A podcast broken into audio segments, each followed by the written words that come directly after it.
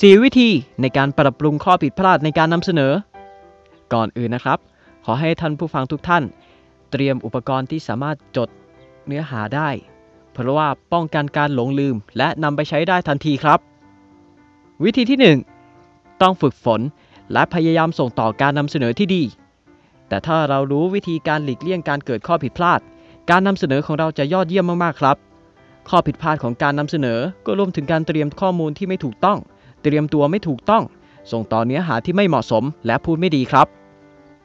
วิธีที่ 2 ครับ เวลาที่เราใช้ในการวางแผนอย่างรอบคอบนั้น จะจ่ายค่าแรงให้กับเราเสมอ ตรวจสอบสถานที่ที่เราจะไป และทำความคุ้นเคยกับอุปกรณ์ล่วงหน้า เพื่อหลีกเลี่ยงปัญหาที่จะเกิดขึ้นได้ครับ มาถึงวิธีที่ 3 ครับ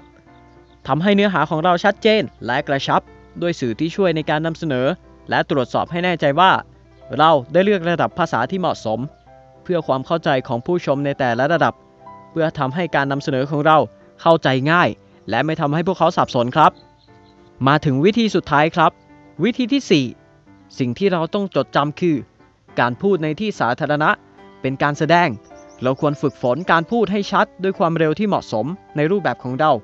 เพื่อหลีกเลี่ยงการพูดแบบน้ำไหลไฟดับจนฟังไม่ทัน ใช้สายตาหรือ eye contact ใช้ภาษากาย และท่าทางที่เติมเต็มข้อความที่เราส่งออกไป เพื่อให้ผู้ชมมีส่วนร่วมกับเราครับ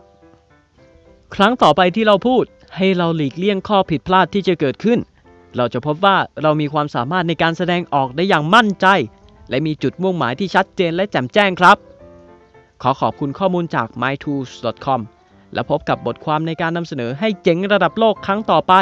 กับ Waffle Presentation กับผมอมรินทร์วัฟเฟิลขอบคุณครับ